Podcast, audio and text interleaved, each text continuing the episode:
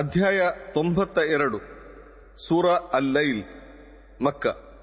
بسم الله الرحمن الرحيم ಅಲ್ಲಾಹನ ಹೆಸರಿಂದ ಅವನು ಅಪಾರ ದಯಾಳು ಕರುಣಾಮಯಿ والليل إذا يغشى والنهار إذا تجلى ರಾತ್ರಿಯ ಅಣೆ ಅದು ಅದನ್ನು ಅಂದರೆ ಹಗಲನ್ನು ಮರೆಮಾಚಿದಾಗ ಹಗಲಿನ ಅಣೆ ಅದು ಬೆಳಗಿದಾಗ وما خلق الذكر والأنثى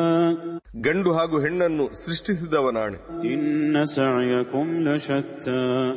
ನಿಮ್ಮ ಶ್ರಮಗಳು ವಿವಿಧ ಬಗೆಯದ್ದಾಗಿವೆ فأما من أعطى واتقى وصدق بالحسنى ದಾನ ಮಾಡಿದವನು ಹಾಗೂ ಧರ್ಮನಿಷ್ಠನಾಗಿರುವವನು ಮತ್ತು ಒಳಿತನ್ನು ಸಮರ್ಥಿಸಿದವನು فسنيسره لليسرى ಅವನ ಪಾಲಿಗೆ ನಾವು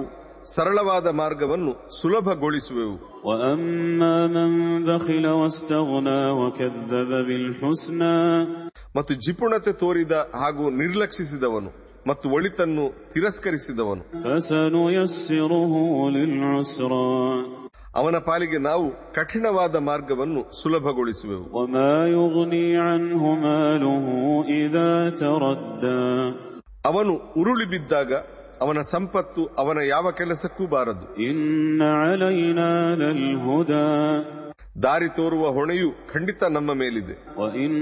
لنا للآخرة والأولى ಪರಲೋಕವು ಇಹಲೋಕವು ಖಂಡಿತ ನಮಗೇ ಸೇರಿವೆ فأنذرتكم نارا تلظى ನಾನು ನಿಮಗೆ ಧಗಧಗಿಸುವ ಅಗ್ನಿಯ ಕುರಿತು ಮುನ್ನೆಚ್ಚರಿಕೆ ನೀಡುತ್ತಿದ್ದೇನೆ لا يصلاها إلا الأشقى ಭಾಗ್ಯಹೀನನು ಮಾತ್ರ ಅದರೊಳಗೆ ಪ್ರವೇಶಿಸುವನು الذي كذب وتولى ಅವನು ಸತ್ಯವನ್ನು ತಿರಸ್ಕರಿಸಿದವನು ಹಾಗೂ ಅದರಿಂದ ಮುಖ ತಿರುಗಿಸಿಕೊಂಡವನು وسيجنبها الأتقى ಅಲ್ಲಾಹನು ಧರ್ಮನಿಷ್ಠನನ್ನು ಅದರಿಂದ ರಕ್ಷಿಸುವನು الذي يؤتي ماله يتزكى ಅವನು ಪರಿಶುದ್ಧನಾಗಲಿಕ್ಕಾಗಿ ತನ್ನ ಸಂಪತ್ತನ್ನು ಸನ್ಮಾರ್ಗದಲ್ಲಿ ದಾನ ಮಾಡುತ್ತಾನೆ وما لأحد عنده من نعمة تجزى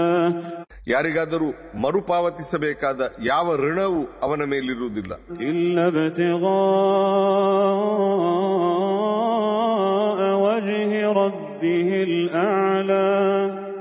ಅವನು ಮಾಡುವ ದಾನವೆಲ್ಲ ಕೇವಲ ತನ್ನ ಪರಮೋನ್ನತ ಒಡೆಯನನ್ನು ಅಂದರೆ ಅಲ್ಲಾಹನನ್ನು ಮೆಚ್ಚಿಸುವುದಕ್ಕಾಗಿ ಮಾತ್ರವಾಗಿರುತ್ತದೆ ولسوف يرضى ಮತ್ತು ಅವನು ಬಹುಬೇಗನೆ ಸಂತೃಪ್ತನಾಗುವನು